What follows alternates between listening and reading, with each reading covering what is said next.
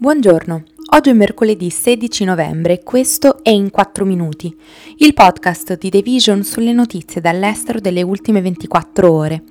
Parleremo dell'Iran che emette la prima condanna a morte connessa alle proteste per la morte di Mahsa Amini, di Zelensky al G20 che traccia le condizioni per la pace e del Regno Unito e della Francia che siglano un accordo sui migranti.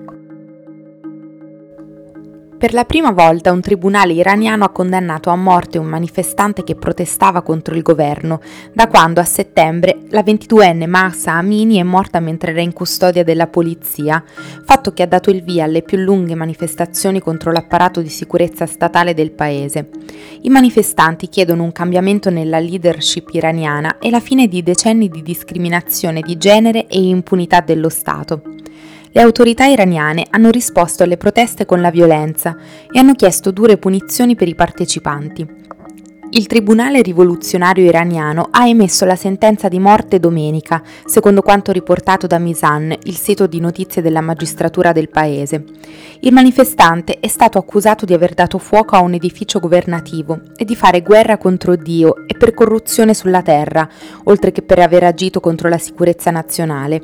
Secondo Misan, una sezione separata del Tribunale rivoluzionario iraniano ha condannato altri cinque imputati anonimi a pene fino a dieci anni di carcere per violazione della sicurezza nazionale e disturbo dell'ordine pubblico. Le sentenze possono essere ancora appellate.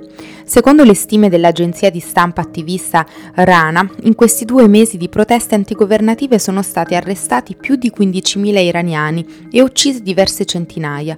Secondo Iran Human Rights si parla di 326 persone, tra cui 43 bambini e 25 donne.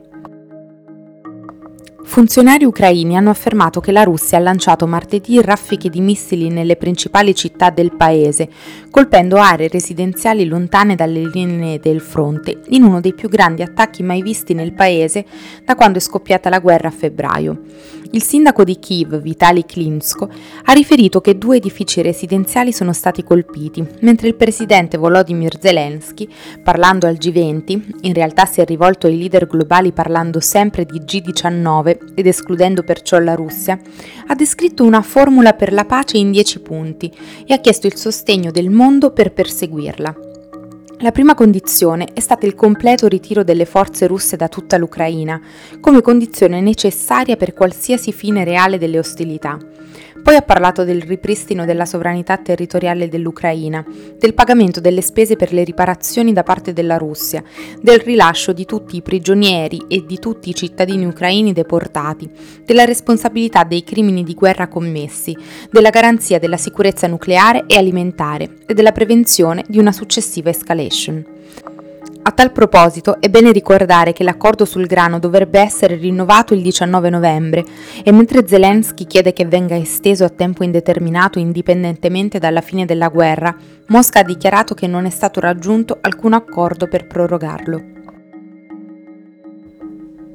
Il Regno Unito e la Francia hanno firmato lunedì un nuovo accordo per arginare il crescente numero di piccole imbarcazioni che trasportano migranti attraverso il canale della Manica che le separa, un segno di disgelo delle relazioni su una questione che è diventata un punto dolente per il governo britannico. In base all'accordo il Regno Unito pagherà alla Francia circa 72,2 milioni di euro per il 2022 e il 2023. Un accordo precedente prevedeva un contributo di 62,7 milioni di euro, mentre la Francia aumenterà del 40% i pattugliamenti di sicurezza sulle sue spiagge settentrionali. L'arrivo di piccole imbarcazioni sulle coste britanniche è diventato un motivo di malcontento tra i sostenitori dei conservatori al governo, con il partito che ha vissuto un anno tumultuoso e ben tre primi ministri nel giro di pochi mesi. Il Ministero della Difesa britannico ha dichiarato che 853 persone sono arrivate in Gran Bretagna con piccole imbarcazioni nella sola giornata di domenica, portando il numero totale di arrivi di questo tipo quest'anno a più di 40.000. Sebbene il sistema di asilo britannico sia stato lento nel valutare le richieste, la stragrande maggioranza degli arrivi sono risultati casi di rifugiati che scappavano da guerre o persecuzioni. I gruppi per i diritti umani hanno criticato l'uso di un'accesa retorica intorno alle traversate, che costituiscono comunque solo una parte del numero di persone che arrivano nel paese. Suella Braverman, controverso ministro britannico responsabile per la sicurezza e l'immigrazione, ha dichiarato che è nell'interesse del governo britannico e di quello francese lavorare insieme per risolvere questo problema complesso.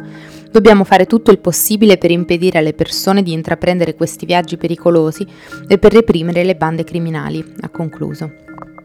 Questo è tutto da The Vision, a domani.